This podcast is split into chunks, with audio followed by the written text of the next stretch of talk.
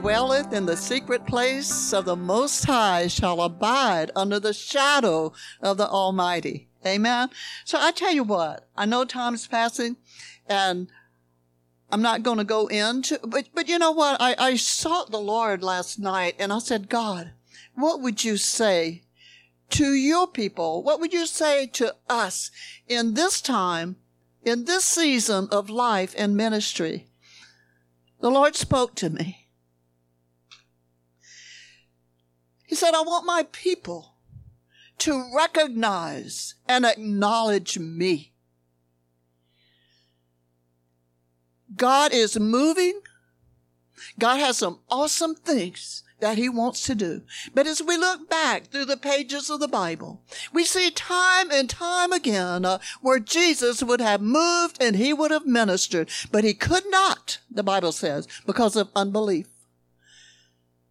because he wasn't recognized. I did a portion of a, a message on that uh, a while back. Hardly anybody was here, but you know what? We're going to get back on into it later on. Praise God. But I tell you what I want us to do this morning. Brother Rich is going to come up and we're going to have communion today.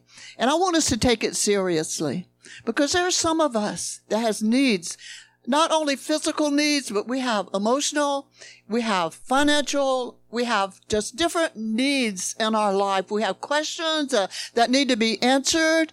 But you know what? Whenever we partake of the, the, the communion this morning, you know, God won't withhold his blessings from us.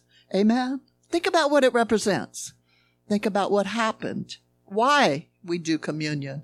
Amen in remembrance of the things that Jesus already paid for, that he wants us to have. He wants to, us to partake of all the benefits of the cross of Calvary. Amen. But I want us to read together this morning Psalms 91. Amen. Would you read it with me? I want us to read it together. Praise God. And that will help us to uh, I guess to have more assurance. Sometimes we just have to look over. I know we've read this time and time and time again, and some of us practically know it by heart. Amen. And so much of it we do. But I want us to look at it this morning. I want us to think about what it's saying to us, especially in the time and the season that we're living in. Because God is moving, even in the midst of all that's going on today, all the chaos, all the confusion. God is still with us and his word still works. Amen. So let's hold dear to the word, hold dear and, and fail not to enter into his presence. You know, just because God is here, because his presence is here is not a sign that we're going to receive what he has for us. Many times as Jesus walked the face of the earth, there were needs. I can't get away from that. There were needs. So many people so many needs. But you know what? They all didn't receive, even though Jesus was there. There's been times when he'd go into a place uh, and he would present himself. Uh, he would give himself. Amen. And all the needs would be met. But you know what? He left. Needs weren't met. All the needs weren't met. Maybe one or two. But you know what? There's been times when he never went back to that place again. We need to take advantage of the sweet presence of the Lord. We need to take advantage of the anointing and not let this time pass us by. The waters are troubled. There's trouble on every side in the natural. But I want to tell you that the waters of the Spirit are troubled today. Get in there. Get everything you get. Got your Bible? Well, maybe we, maybe we can read it from the screen if you don't have it. Psalms 91. I love that word. All right.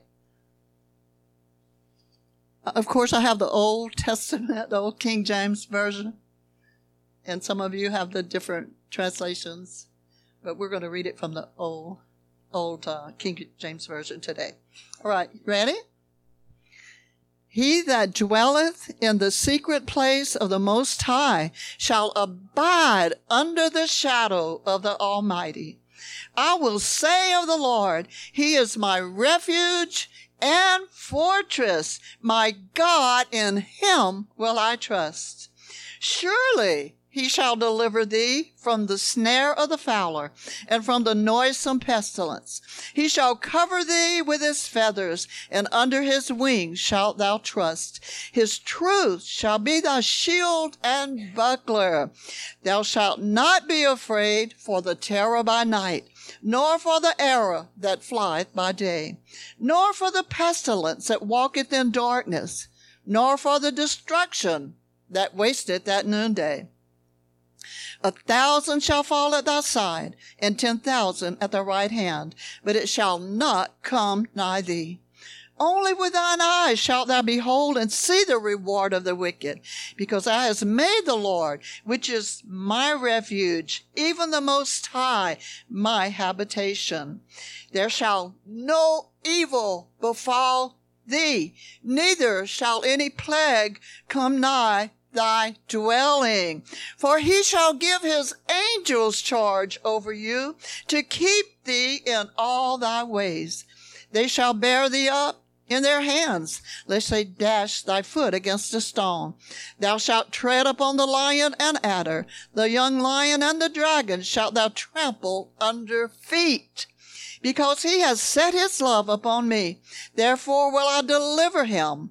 I will set him on high because he has known my name.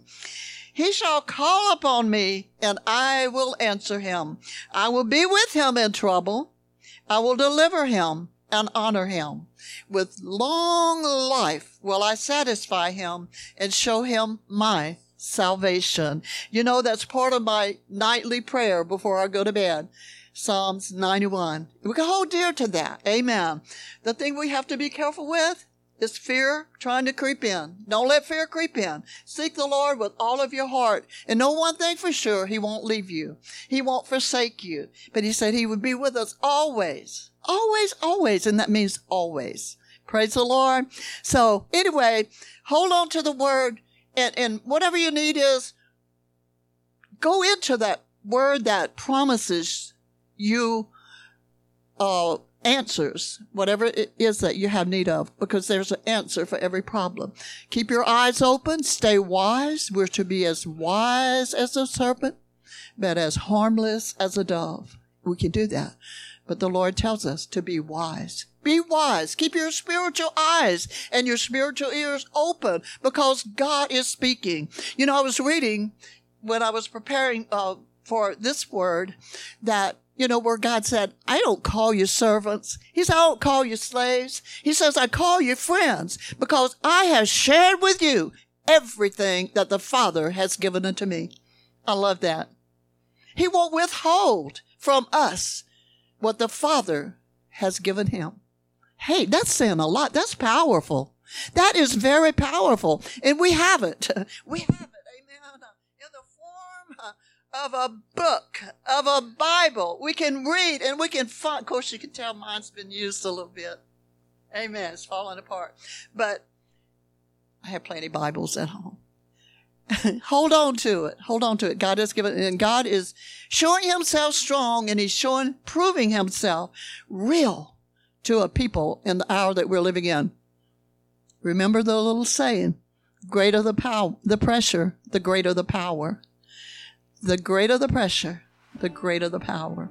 Amen. In order to combat the enemy forces that has arisen against the body of Christ today, we have to climb to that level.